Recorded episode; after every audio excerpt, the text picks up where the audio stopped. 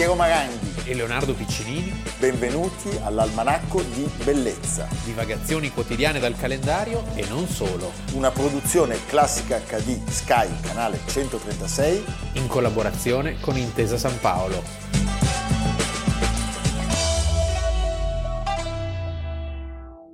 Almanacco di Bellezza, 2 marzo, Leonardo Piccinini. Piero Maranghi. E uno splendido sfondo. Voi Sì. vedete alle nostre spalle sei bottiglie di Sassella. Che rimangono qua, eh.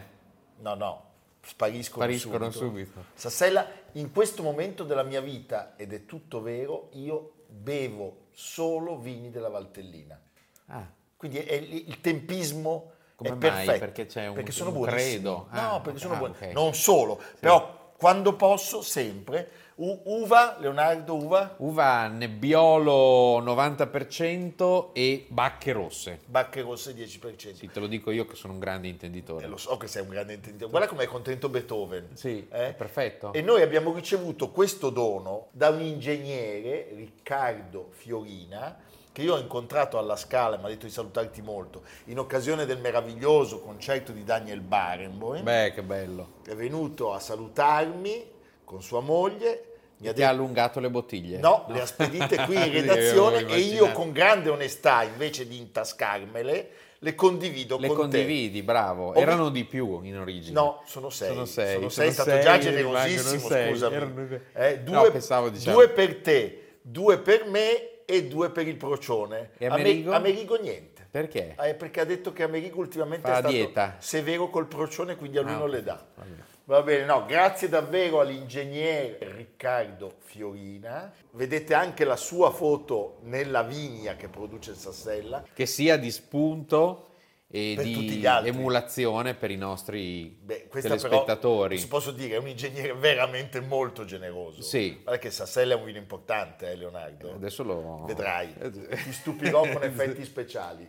Spero di rincontrarla presto al Teatro alla Scala con sua moglie e con l'amico Leonardo Piccinini o anche in altri teatri. Iniziamo la nostra puntata. Well, show me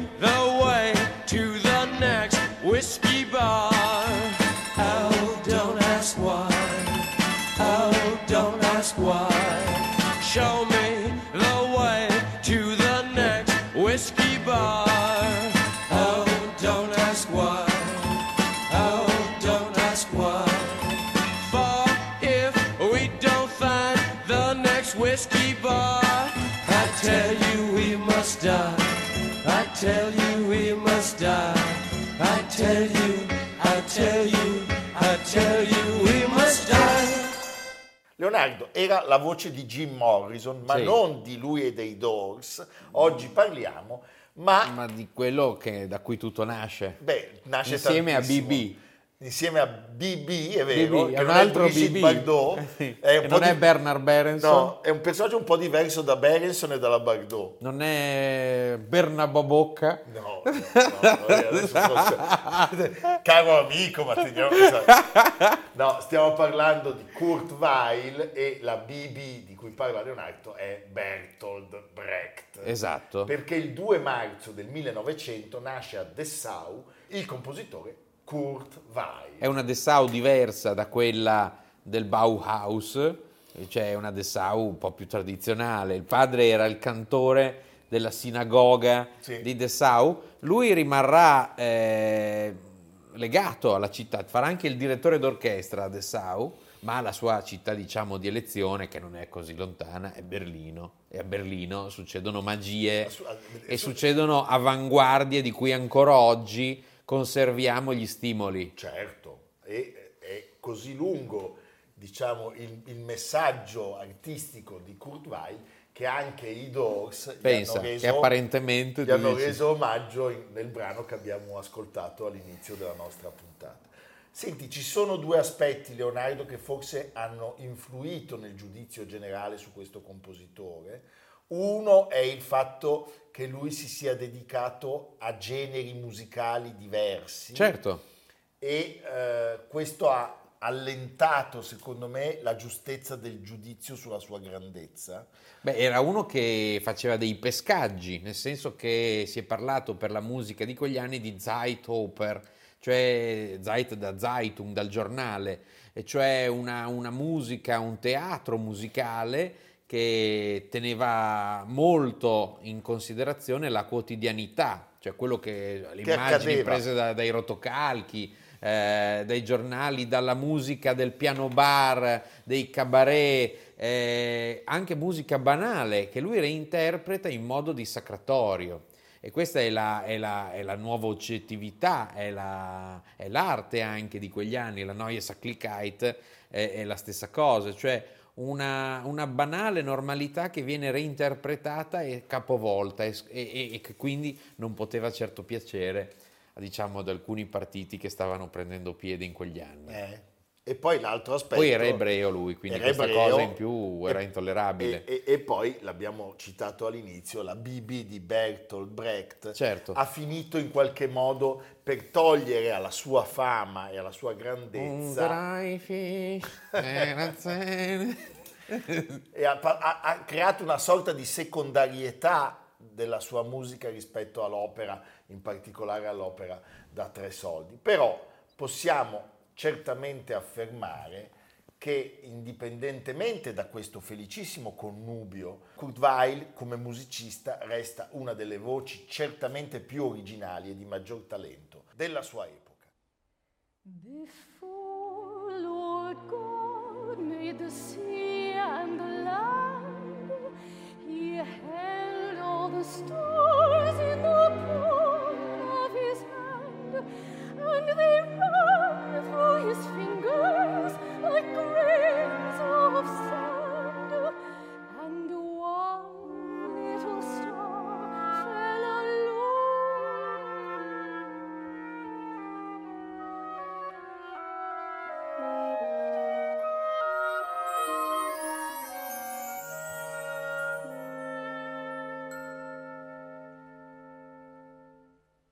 Senti Leonardo, un altro aspetto dell'autore che è meritevole di essere menzionato eh, è quello del suo rapporto con l'Occidente. Con gli Stati Uniti, gli perché Stati poi Uniti. lui nel 1933, quando abbiamo raccontato l'incendio del Reichstag, cioè questi se la, se la telano Se la tutti. telano tutti, lui prima va a Parigi, Sì, Eh. e poi a un certo punto si capiscono che è ora Beh. di abbandonare l'Europa, anche perché comunque, sai, mettiamoci nei panni anche di uno che stava a Parigi, c'era un certo antisemitismo che, certo. che risale a pre- prima dell'invasione. Tant'è che ricordiamo che il giovane Roman Polanski nasce a Parigi. Sì. E poi i genitori, per un antisemitismo Va- montante, va- dicono andiamo in Polonia. Sì, andiamo al posto giusto, Ecco. lasciami dire. eh. Quindi per dire che insomma, l'Europa alla certo. fine era, era molto problematica. Ecco, possiamo dire però che rispetto ad altri autori che sono stati poi riscoperti, Korngold, Zemlinsky, cioè i transfughi della grande scuola del centro Europa che fuggono negli Stati Uniti, Kurt Weill è comunque rimasto sempre un compositore Beh, certo. eseguito, famoso, anche lo stesso Maggio dei Doors che risale ormai a 50 anni fa, ne è una testimonianza. Perché c'è una libertà eh, che travolge e che stupisce. Cioè siamo alla fine degli anni 20, primi anni 30 e questo nuovo linguaggio è un linguaggio totalmente in anticipo, cioè è uno dei primi, dei primi a cogliere la novità del jazz e a reinterpretarla. Eh, è una sorta di aria nuova che, che- che coglie tutti impreparati. Eh sì. E quindi diciamo che lui sostanzialmente vede col nazismo un'interruzione, ma ha tante cose da dire ancora e quindi in America può continuare la sua opera di creatività. Sì, col nazismo vede un'interruzione che aveva... Cioè, sono pochi anni quelli in realtà in cui lui genera insieme a Bertolt Brecht questi capolavori. Siamo dal 28, 27, 28 al 33 Sì, certo, poi finisce. e poi finisce tutto. E pensate, poco prima di, di iniziare la sua collaborazione con Bertolt Brecht, lui ha scritto per esempio un concerto per violino che di recente eh, è stato omaggio di alcune esecuzioni. Il mondo musicale ha riacceso i riflettori su questo brano, che è un brano che fa sfoggio di una scrittura straordinariamente sofisticata, soprattutto nella miscelazione dei timbri. L'organico è molto curioso perché c'è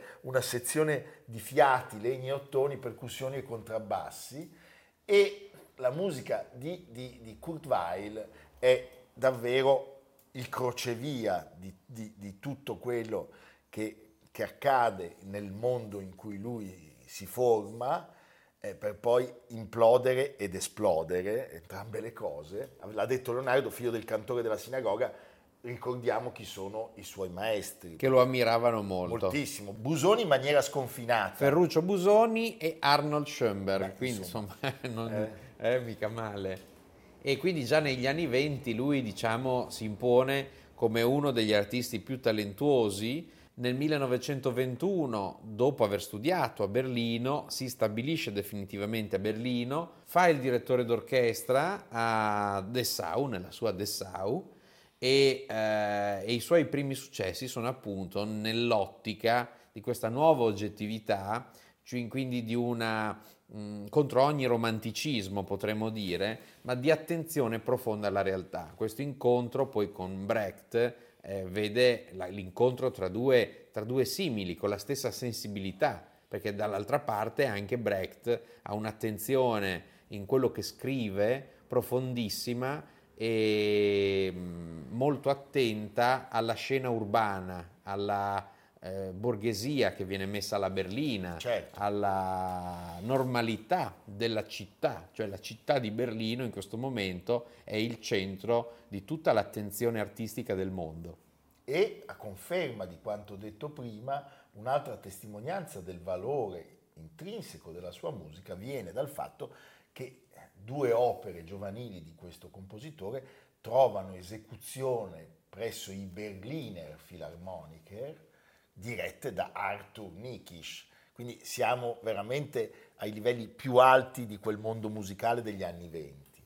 Senti, l'incontro con, eh, con Bertolt Brecht eh, è un incontro con dinamiche curiose. Sappiamo che eh, lui si rivolge a Kurt Weill per l'opera da tre soldi, che Sì. sarà il loro grandissimo successo, dopo aver apprezzato la messa in musica di alcune sue liriche che Kurt Weill aveva fatto indipendentemente dall'autore, in totale autonomia e in particolare si tratta dei Mahagoni Gesang. Sì, che è una sorta di Songspiel eh, che poi verrà ampliato dopo il successo dell'opera da tre soldi, quindi nel 27 esordisce a Baden-Baden e poi verrà eh, replicato in forma più estesa a eh, Lipsia, Con mo- un'opera con in molte tre atti, contestazioni. con molte contestazioni, diciamo alla prima a Lipsia molti mugugni e un pubblico che non capisce e poi le repliche successive verranno proprio interrotte dai nazisti eh, e sfasciato tutto in certi casi. Voi la- su Classica l'avete vista, stiamo parlando di ascesa e caduta della città di Mahagoni. Senti Leonardo, la collaborazione tra i due si estende su un arco di pochi anni, l'hai detto, è certamente una collaborazione straordinaria ma anche discontinua e turbata da un'infinità di conflitti e non è neanche una delle più prolifiche della lunga vita di questo musicista, però porta eh, a un esito eccezionale eh, e l'opera da tre soldi eh, resta forse l'opera più famosa di entrambi e rappresenta veramente una svolta nella carriera del compositore. La gestazione è stata complicatissima, un Sì. lavoro dal vivo, continuavano a rimandarsi i testi, i testi musicali, a cambiare, ad Ci aggiustare, sono liti, liti feroci. defezioni del cast, eh, il regista che litiga con Brecht, e Brecht. se ne va, era, se non sbaglio, Eric Engel, che a un certo punto lascia la compagnia e Brecht prende in mano la direzione dell'opera stessa. Poi c'è lì anche l'altra figura fondamentale di Lotte Lenia, che è la moglie Di di Kurt Kurt, Weill. Weill, figura straordinaria, iconica di quel mondo, che interpreterà Jenny, sarà la prima interprete di La Jenny. prima intervento di Jenny, diciamo che loro tre resistono a tutto e a tutti Sì. con una caparbietà straordinaria e finalmente quest'opera va in scena ed è un successo a livello mondiale eh, che in qualche modo gli permetterà anche una certa autonomia economica. Und der Haifisch, der hat Zähne und die trägt er im Gesicht. Und McKeith, der hat ein Messer, doch das Messer sieht man nicht. Ach, es sind des Haifischflossen rot, wenn dieser Blut vergießt. Mackie Messer trägt den Handschuh, drauf man keine An der Themse, grünem Wasser, fallen plötzlich Leute um. Es ist weder Pest noch Cholera, doch man sagt, McKeith geht um. La parentesi parigina, ne abbiamo parlato, non è felicissima non solo per l'aria che si respira sempre di più in Europa, ma Anche, anche, perché c'era una concorrenza molto forte, Certo. perché la Parigi a sua volta tra le due guerre è un luogo in cui tante eh, sperimentazioni, eh, meno forse che a Berlino, ma comunque Beh, insomma, insomma, c'è una vita artistica e musicale intensissima. Sì, Gli unici due con cui lui avrà un, un ottimo rapporto sono Mio e Honegger, che eh, facevano parte del famoso gruppo dei sei. Sì. Nel 1935 prende parte a un grande spettacolo sulla storia del popolo ebraico con la regia di Max Reinhardt e eh, il testo è di Franz Werfel che nel frattempo eh, si è sposato con Alma Mahler. Non l'ha ancora ucciso lei. No, Questa la mantide. La mantide. Da Sì, qui si parte alla volta di New York dove eh, lo spettacolo esordisce e lì a New York eh, comincia ad adattare tutte le sue precedenti eh, pièce eh, per la scena di Broadway e ehm, la fama si consolida. È un periodo però controverso quello americano, fatto di stop and go, cioè fatto di momenti di esaltazione e, altri- Sì. e altre delusioni, un po' perché è un pubblico diverso, è un'organizzazione teatrale diversa, sono numeri impressionantemente diversi e quindi c'è tutto un- cioè, uno, uno showbiz a cui forse Kurt Weill non era abituato. Non era abituato e non riesce ad adattarsi come Questo succede anche a Brecht. Su- succede anche a Brecht e non era abituato come eh, altri ad adattarsi, non c'è riuscito, c'è uno spaesamento in questo mondo che lui guarda sempre con una certa diffidenza. Brecht in particolare, lo abbiamo raccontato, subirà anche un certo ostracismo in quanto comunista convinto, feroce, infatti poi si ritirerà a Berlino Est, no? come unica ridotta possibile.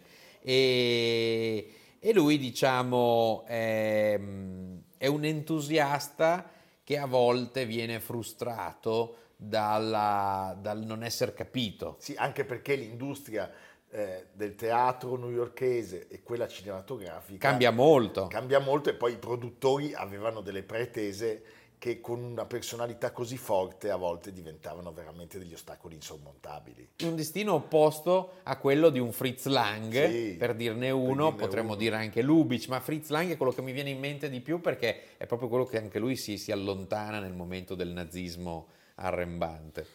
E questo splendido autore si spegne nel 1950 per un attacco cardiaco.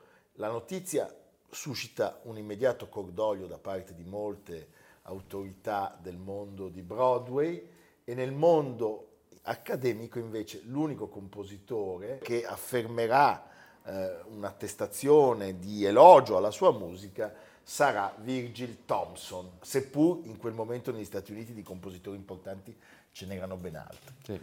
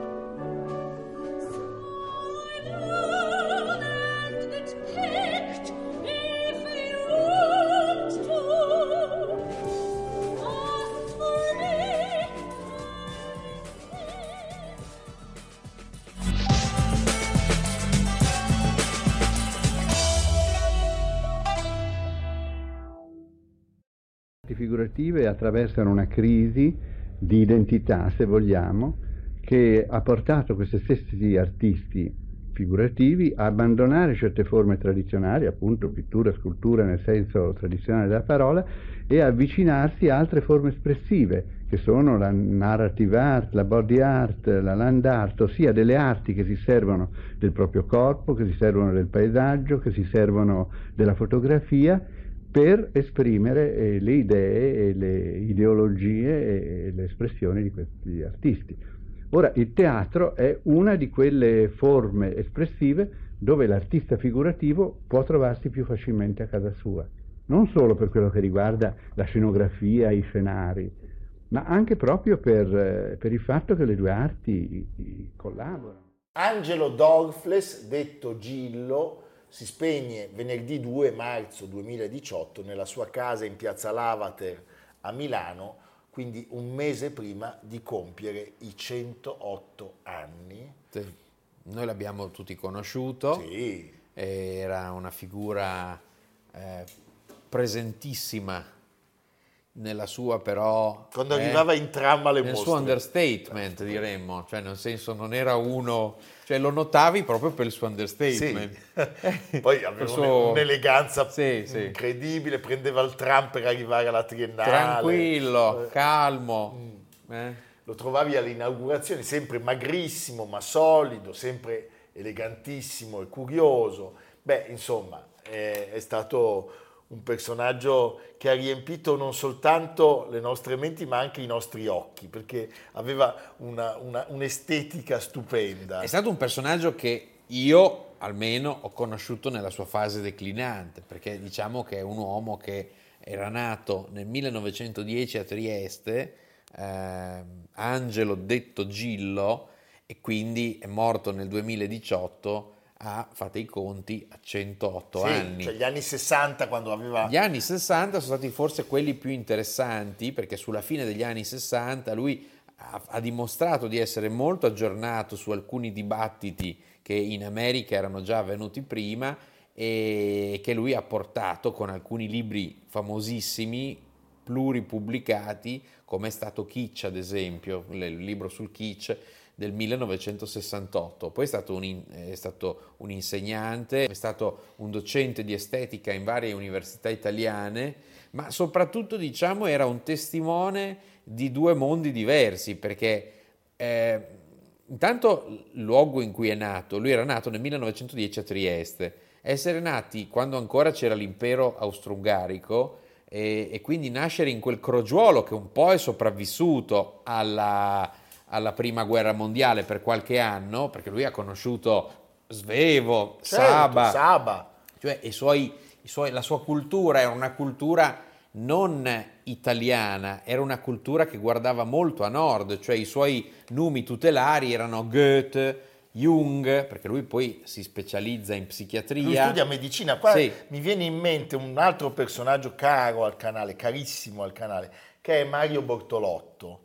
Anche lui aveva fatto medicina per poi deviare nel mondo della musica, anche lui era triestino. Certo, la specializzazione in psichiatria, diciamo, eh, lo portava a una certa deformazione, per cui gli dava sempre questa voglia di indagare. Era uno che non si fermava alle apparenze, non apparteneva a nessuna eh, consorteria, diremmo, e poi soprattutto questa- questo essere nato in una città così al centro di mille eh, interessi e di mille, eh, di mille commerci, una città di varie religioni, di varie lingue. Ricordiamo un altro che aveva più o meno la sua età, eh, tre anni di più, Leo Castelli.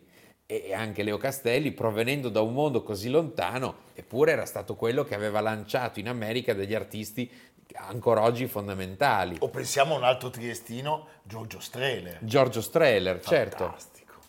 Andiamo a Trieste, Leonardo. Perché portatori sani di un'eredità complessa.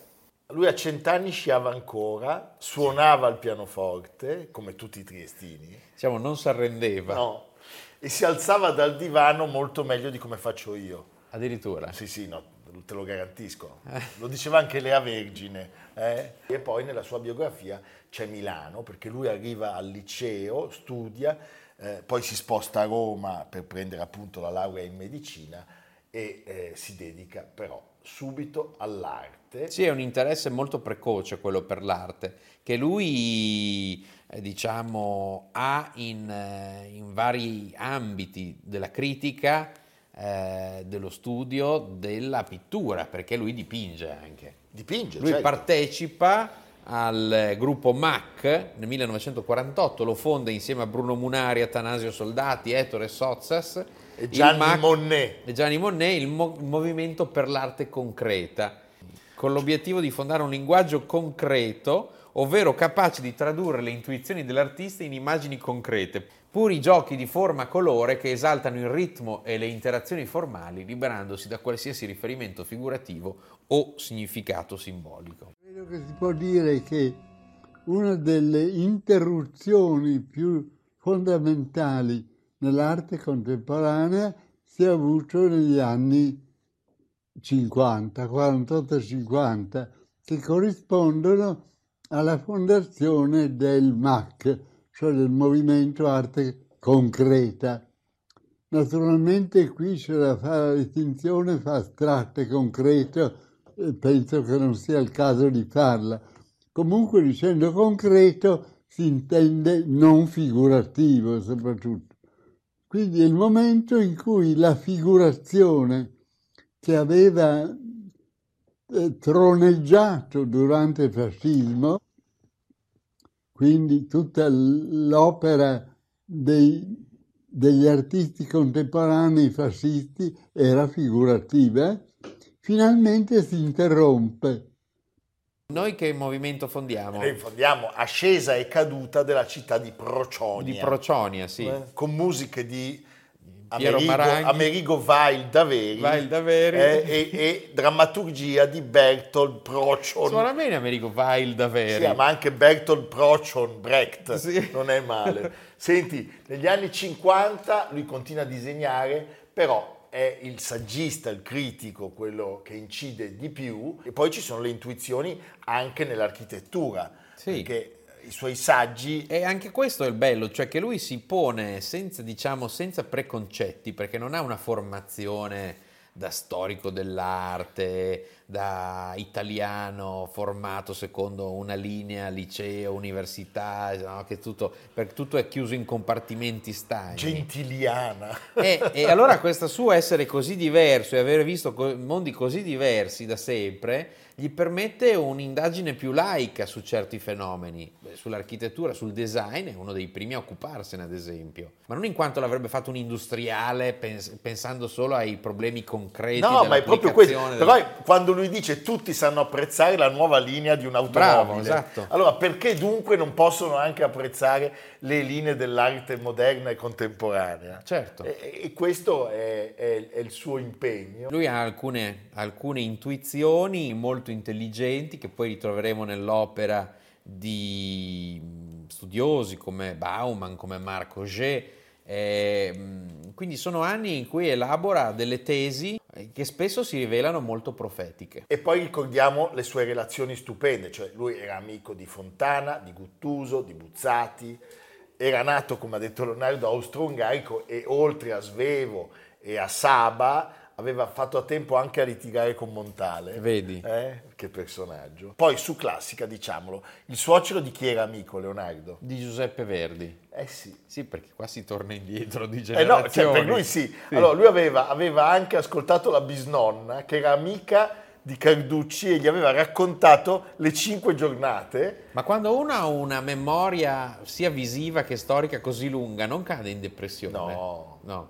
E pensa, a sua moglie arrivò all'altare al braccio di Arturo Toscanini. Ah, vedi, capito. Antonio Gnoli ha detto di lui La particolarità di quest'uomo è stata di aver respinto con fermezza il ruolo di storico dell'arte e di rivestire quello più aggressivo di critico. E Lea Vergine, E questo è molto giusto quello che dice Sì. Lea Vergine, bisogna dire che non era un critico d'arte, era piuttosto un critico del gusto. Beh. E su questo sono d'accordo nel senso più alto del termine gusto. Leonardo, siccome abbiamo parlato di un grande protagonista dell'arte italiana del Novecento e del nuovo secolo, Cioè uno che ha visto tutto, Tutto. che ha attraversato un intero secolo.